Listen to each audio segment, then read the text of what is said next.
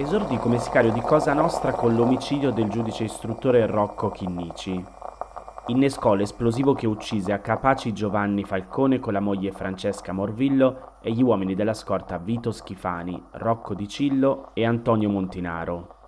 Freddò e sciolse nell'acido il tredicenne Giuseppe Di Matteo, figlio del collaboratore di giustizia Santino Di Matteo. Ha commesso in totale più di 150 delitti. Poi è stato arrestato, ha collaborato con lo Stato e dopo 25 anni di carcere Giovanni Brusca è stato liberato.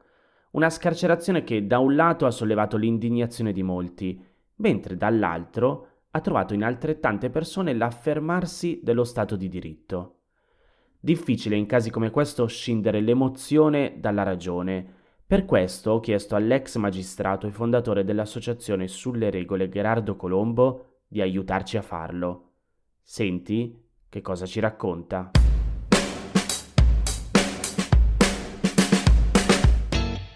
Gerardo, sulla Repubblica abbiamo letto Maria Falcone che dice addolorata ma è la legge. Su avvenire il procuratore nazionale antimafia De Rao dice che invece è una, letto- è una vittoria dello Stato, della legge. Poi Giuseppe Ayala, magistrato che fu pubblico ministero al maxi processo, Dice Giovanni Brusca è disgustoso, ma con quella legge lo Stato ci guadagna. E poi invece troviamo pareri opposti. Matteo Salvini in un'intervista a mezz'ora in più dice che bisogna cambiare la legge sui collaboratori di giustizia che devono rimanere in cella. Giorgia Meloni dice che è una vergogna, uno schiaffo alle vittime e il poliziotto che arrestò Brusca dice che non crede al pentimento, 25 anni non cancellano l'orrore. Gerardo Colombo cosa dice? Io direi eh, che eh, per incominciare a parlare di questo argomento sono necessarie due considerazioni che sembrano esulare no? e che invece sono molto importanti per riuscire a intenderci, secondo me. La prima considerazione riguarda un ordinamento straniero. Qualche anno fa una persona che si chiama Breivik in Norvegia ha ucciso una settantina di ragazzi, credo che fossero 72 per l'esattezza, che stavano partecipando a un convegno eh, di giovani socialdemocratici. Questa persona, questo l'omicida, era molto così eh, ideologicamente orientato, ha ucciso queste persone, è stato processato e è stato condannato a 22 anni di reclusione. Perché in Norvegia il massimo dei massimi delle pene che può essere eh, inflitto è giusto di 22 anni. Questo per dire che eh, esiste di fatto, proprio concretamente, no? una soluzione diversa rispetto a quella che prevede che comunque, come succede in Italia, certi reati debbano essere puniti con l'ergastolo. Poi eh, è ovvio che se dopo 22 anni il signore che ha ucciso 72 persone, quando si tratta di uscire, viene intervistato da coloro che devono dare l'assenso all'uscita e lui dice ma se esco faccio esattamente quello che ho fatto prima, e beh, eh, si evita che esca. C'è una verifica, no, non si può no, lasciare che una persona vada in giro a uccidere gli altri, anche se ha scontato la sua pena. Ecco, questo eh, dice però una cosa molto chiara ed evidente, che se nel corso di questi 22 anni la persona che ha ucciso più di 70 persone cambia idea, e ovviamente è dimostrato che cambi idea, basta, esce e viene reintegrato nella società. È vero, siamo in Norvegia, non siamo in Italia, è una diversa latitudine, fa più freddo, tutto quello che vogliamo, però la situazione è L'altra considerazione riguarda lo sviluppo delle disposizioni che sono state applicate in questo caso particolare. Le disposizioni che riguardano questa vicenda sono in parte contenute nel codice penale e in parte nell'ordinamento penitenziario. Nel eh, 1991, quando, se ricordo bene, Giovanni Falcone era già al Ministero della Giustizia, a dirigere l'ufficio terzo, ecco, in quell'anno sia il codice penale che l'ordinamento eh, penitenziario sono stati modificati attraverso l'aggiunta di due articoli. Il 416 bis è stato introdotto 416 bis 1 è stato introdotto dal decreto legislativo 152 del 1991 direttamente. Okay? Cosa è successo? Che attraverso questa norma da una parte si sono previste delle aggravanti in alcuni casi in cui il comportamento del, del, della persona, del, dell'agente, no? di chi commette il reato, è, è particolarmente grave sotto una serie di punti di vista. Dall'altra parte però sono state previste delle attenuanti per chi, per farla molto breve, per essere molto molto concisi, collabora o comunque si distacca, ma diciamo collabora per fare in modo che non vengano ad ulteriori conseguenze le attività delittuose, ovvero si scopra quel che è successo, molto molto schematicamente.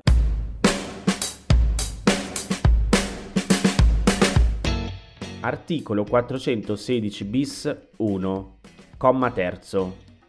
Per i delitti di cui all'articolo 416 bis e per quelli commessi avvalendosi delle condizioni previste dal predetto articolo, ovvero al fine di agevolare l'attività delle associazioni di tipo mafioso, nei confronti dell'imputato che, dissociandosi dagli altri, si adopera per evitare che l'attività delittuosa sia portata a conseguenze ulteriori, anche aiutando concretamente l'autorità di polizia o l'autorità giudiziaria nella raccolta di elementi decisivi per la ricostruzione dei fatti e per l'individuazione o la cattura degli autori dei reati, la pena dell'ergastolo è sostituita da quella della reclusione da 12 a 20 anni e le altre pene sono diminuite da un terzo alla metà.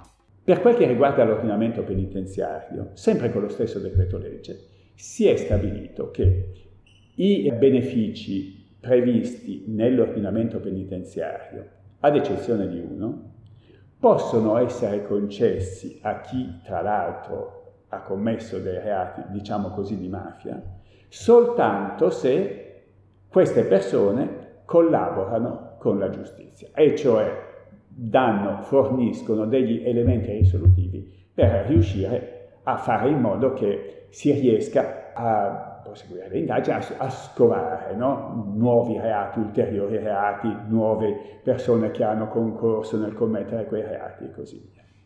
Allora, il quadro complessivo quindi è che si introducono delle aggravanti o si rende più difficile, molto più difficile l'esistenza in carcere da una parte, dall'altra si rende facile come per le altre persone, facile è molto tra virgolette, diciamo si rende normale come per le altre persone la vita in carcere, ovvero si concedono delle attenuanti notevoli, per esempio l'ergastolo è sostituito con una pena da 12 a 20 anni, a coloro che, sempre schematicamente diciamo, collaborano con la giustizia. Perché tutto questo è stato fatto? Siamo nel 1991, bisogna inserirsi, attenzione, prima che venissero uccisi sia Giovanni Falcone, 23 maggio del 1992, che Paolo Borsellino, 19 luglio del 1992. Perché? E beh, perché la mafia era particolarmente cruenta in quel periodo, era estremamente difficile penetrarla e una soluzione poteva essere quella di cercare di dislegare un pochino no? il tessuto connettivo che legava le persone all'interno attraverso la, il riconoscimento di un trattamento molto, molto favorevole o l'esclusione di un trattamento molto, molto penalizzante a coloro che avessero collaborato. Ecco, questo è il punto di partenza si fanno i processi e i processi arrivano a una conclusione in linea con le norme che esistevano allora e con le norme che esistono adesso, magari un pochino modificate, qualcuno in particolare l'articolo 4 bis ha subito un allargamento progressivo e così via, si rivolge anche ad altre situazioni, però lasciamo perdere. Allora, in uno Stato di diritto, la prima osservazione da fare, secondo me, è che in uno Stato di diritto, eh, vabbè, eh, nel momento in cui eh, si stabilisce una regola, la regola la si segue. No? Quindi lo Stato lì ha promesso a Brusca che avrebbe fatto questo, che gli avrebbe dato uno Ma sconto no, no, no, no, non, è, so- non soltanto ha promesso, prima ha promesso. E quindi Brusca si è pentito, vogliamo metterlo tra virgolette o non tra Ha virgolette? collaborato. Non lo so, comunque ha collaborato. E ha collaborato sempre in tantissimi casi. no? E lo Stato ha detto se ti penti, se, ti, se collabori, eh, perché poi è una parola un pochino più complessa quella del pentirsi, no? se collabori, pentito o non pentito che tu sia, no? io ti garantisco questo trattamento. Lui ha detto va bene, ti credo.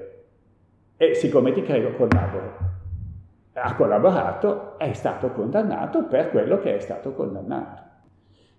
Questo è il punto di vista non soltanto attinente al profilo legale in senso stretto, ma anche attinente al profilo della correttezza del comportamento delle istituzioni.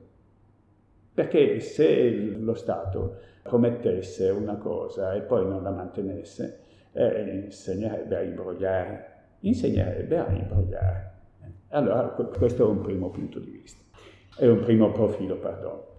Un secondo profilo, io lo so, eh, credo che lo sappiamo tutti, quanto sia pesante, quanto sia difficile, quanto sia faticoso, quanto sia a volte proprio difficilmente sopportabile riuscire a ragionare su questi temi. Anziché essere presi, io direi, ma in un modo assolutamente giustificato, dall'emozione, dalla emotività. Perché richiamo, chiedo scusa questa parola ragionare? Perché secondo me è molto importante proprio nel momento in cui ci si collega, e cioè si guarda questa questione partendo dal punto di vista della nostra Costituzione. Eh, la nostra Costituzione all'articolo 3 dice che tutti i cittadini hanno pari dignità sociale e sono uguali davanti alla legge senza distinzione di sesso, razza, lingua, religione, opinioni politiche, condizioni personali e condizioni sociali.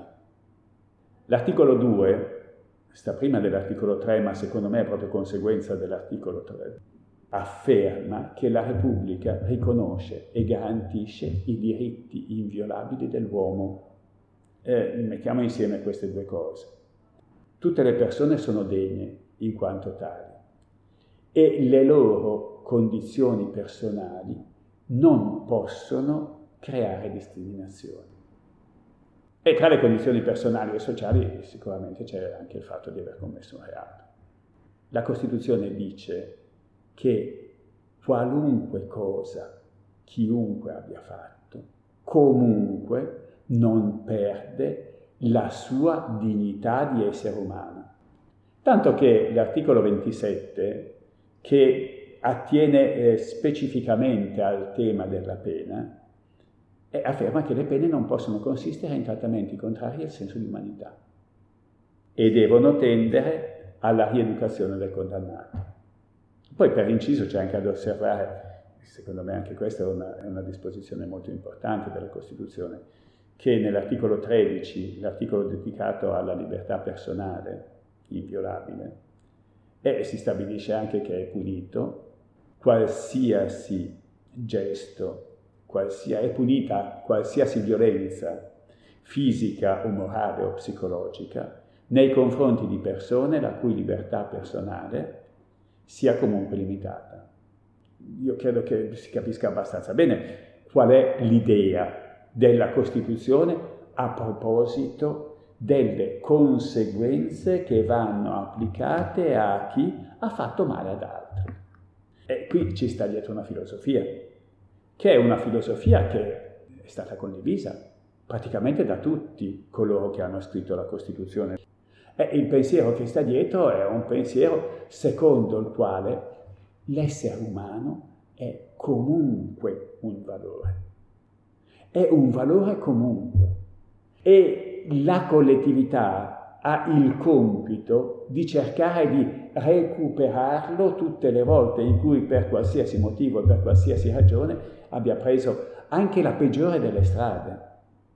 C'è chi ha scritto la Costituzione e io sono molto d'accordo.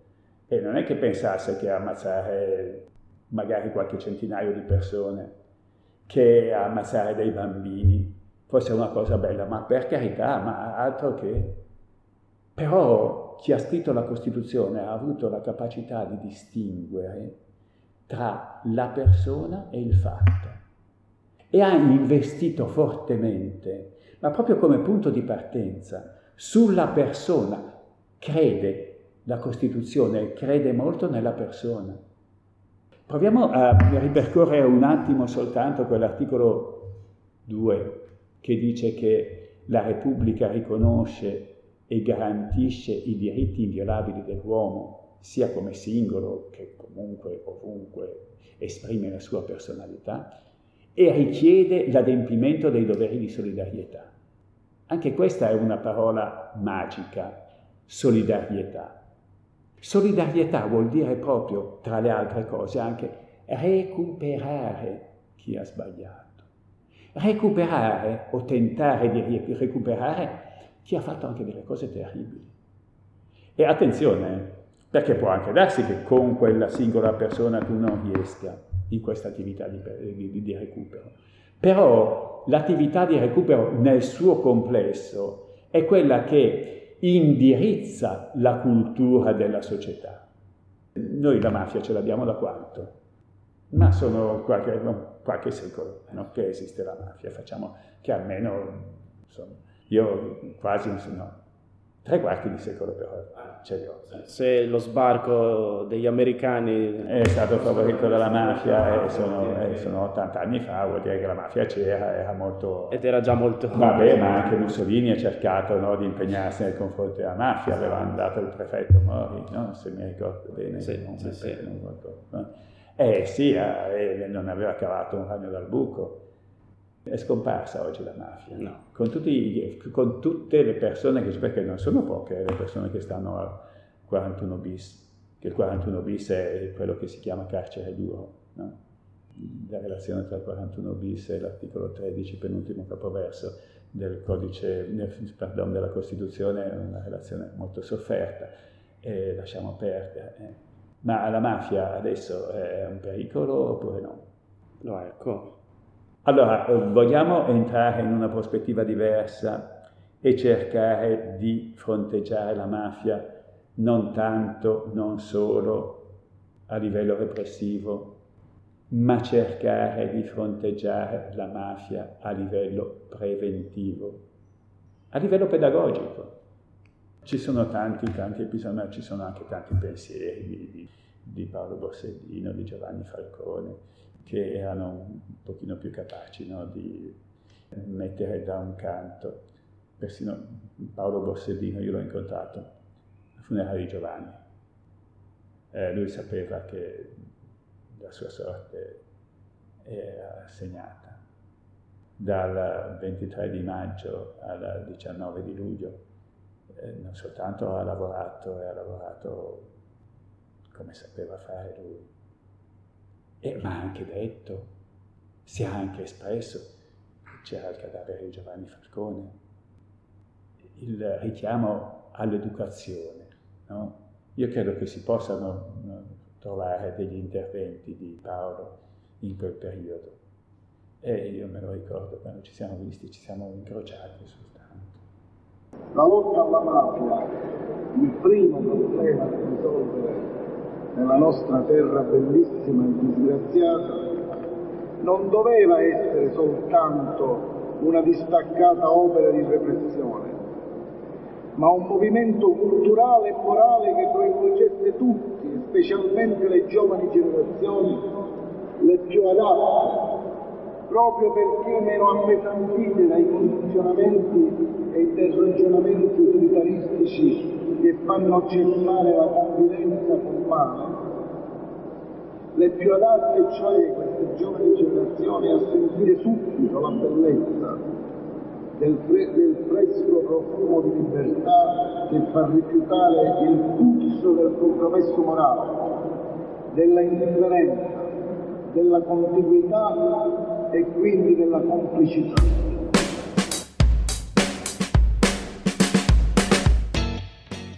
Il livello educativo. Ma proviamo a pensare, ma che, che possibilità di marginalizzare o di escludere completamente il pensiero mafioso nel nostro paese abbiamo se non siamo capaci di educare alla, alla non mafia, che è una parola che a me piace anche di più di antimafia, alla, educare alla non mafia, liberare dalla mafia. Io credo che sia necessario, mi, fa, mi viene in mente alla luce del sole, eh, il film sulla storia di, di padre Pino Puglisi, perché è stato ammazzato? Eh? Dava molto più fastidio di, di tanti altri. Perché? Perché educava i ragazzi. E educare le persone vuol dire anche avere la speranza che si possa cambiare. Perché se non si ha quella speranza non c'è niente da fare. Allora torniamo al discorso sul rapporto tra lo Stato e chi si macchia di terribili delitti di mafia. Ecco, qual è il compito dello Stato? Io credo che, ma non lo so, forse delle volte mi viene anche da pensare, anzi, secondo me non è attraverso i premi e le punizioni che si riesce a mettere da un canto la mafia. La mafia si estirpa proprio attraverso un'educazione. L'educazione del rispetto della persona comunque, dove comunque vuol dire anche del rispetto di chi è o è stato mafioso, perché se no scendiamo sullo stesso livello. A me piacciono tanto le parole di tante persone che sotto questo profilo hanno lavorato e hanno lavorato tanto. Quel non riconoscersi nella attività di chi aggredisce, di chi usa violenza, di chi pensa che la sua violenza sia giusta mentre è sbagliata quella degli altri. E la violenza è un mezzo che ci porta comunque verso uno scopo che non può essere quello della esclusione della violenza dalla società. Secondo me non c'è niente da fare. No? E allora sono tanti i piani, no? le prospettive, i punti di vista dai quali guardare eh, queste tematiche, che sono comunque dei temi molto estremamente delicati, per carità. Eh, no? Sono tanti profili, punti di vista. Io credo che debbano essere però messi dentro tutti e che si debbano trarre delle conseguenze cercando di mettere insieme l'emozione con il pensiero. Eh, il rischio più grosso che noi corriamo è proprio quello di dimenticare il pensiero, la ragionevolezza, per farci eh, così eh, inghiottire dall'emozione, che è poi quella che generalmente crea anche dei grandissimi guai. Gerardo, rispetto a quello che ci hai raccontato però mi vengono due obiezioni. Sì. La prima a questo punto sembra che un mafioso ha più possibilità di avere appunto delle premialità da parte dello Stato proprio perché aiuta lo Stato a combattere l'organizzazione mafiosa rispetto magari a un'altra persona che riceve l'ergastolo come pena ha la stessa possibilità? Questa è la prima domanda.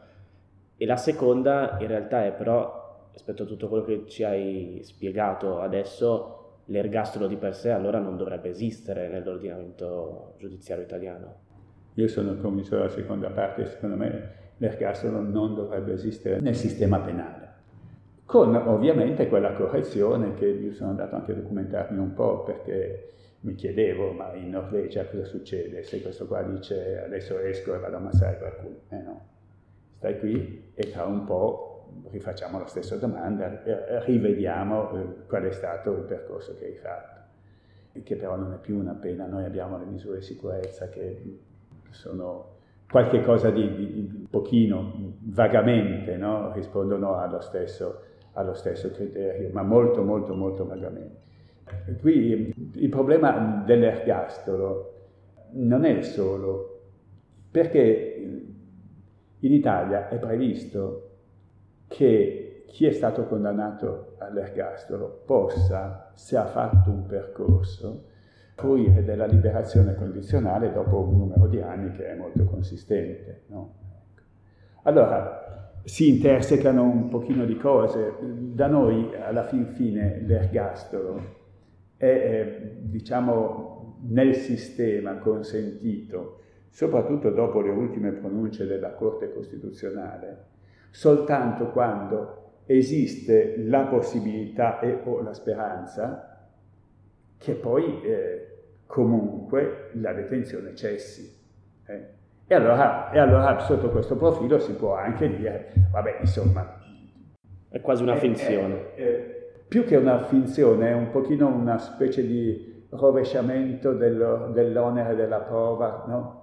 eh, in Norvegia si dice dopo 22 anni esci salvo che, no? In Italia si dice non esci più salvo che, eh, che sono due cose diverse, poi, però l'onere della prova, provarlo è una cosa, non è una cosa tanto semplice delle volte.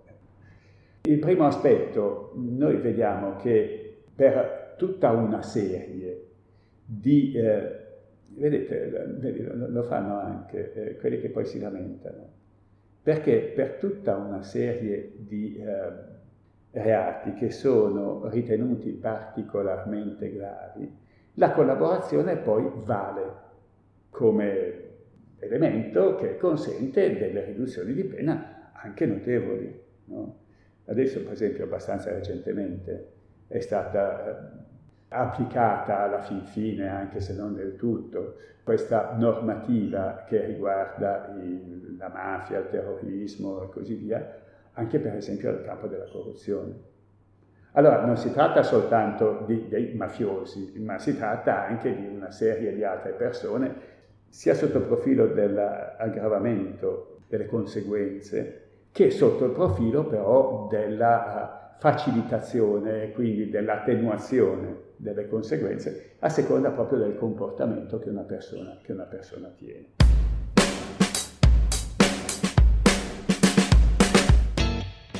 Articolo 723 bis del Codice Penale. Per chi si sia efficacemente adoperato per evitare che l'attività delittuosa sia portata a conseguenze ulteriori, per assicurare le prove dei reati e per l'individuazione degli altri responsabili, ovvero per il sequestro delle somme o altre utilità trasferite, la pena è diminuita da un terzo a due terzi. Il quadro è un quadro che complessivamente va in quel senso. Io devo dire che non è che sia tanto d'accordo su questa linea no, di intervento, su questa politica giudiziaria, perché secondo me eh, sarebbe importante che tra il cittadini, le persone e le istituzioni si cre- creasse un uh, rapporto di fiducia. Cioè, nel nostro paese in particolare quel che manca è la fiducia. No? Queste misure sono misure dirette comunque a sgretolare la fiducia nei rapporti. Eh, allora possono avere sotto il profilo repressivo anche un'efficacia notevolissima. No? Sotto il profilo educativo, secondo me, eh, vanno completamente nell'altro senso. Allora Gerardo, fin qui siamo sul lato teorico, abbiamo spiegato com'è, come forse dovrebbe essere e ovviamente, come dici sempre tu, è un contesto in cui chi è pericoloso sta da un'altra parte, ma ci sta solo finché è pericoloso e tutti i diritti che non confliggono con la tutela della collettività sono rispettati. Ora, andando nel pratico, tu ti sei occupato tanto di carceri in Italia. Com'è la situazione delle carceri ora rispetto a quello a cui dovrebbe tendere lo Stato italiano? Cioè, effettivamente riescono i condannati ad essere rieducati? C'è un lavoro che, che viene fatto? Il 70% delle persone che esce da, da, dalla prigione rientra in prigione. Vuol dire che 7 volte su 10, 7 persone su 10 dopo essere usciti di prigione, commettono un nuovo reato e ritornano per quello in prigione. E credo che basti anche soltanto questo dato per far vedere come lo strumento è uno strumento che non raggiunge lo scopo che dovrebbe raggiungere. No? Allora, qui si tratta anche qui di uscire da un equivoco. Il carcere serve alla nostra sicurezza o serve a soddisfare il desiderio di vendetta?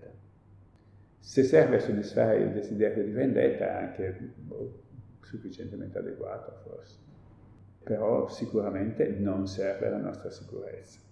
E il desiderio di vendetta è un desiderio negativo, non è un desiderio positivo, non è un desiderio che costruisce, no? è un, costru- un desiderio che eh, distrugge. Occhio per occhio, dente per dente, diceva Gandhi, io condivido assolutamente che occhio per occhio rende il mondo cieco.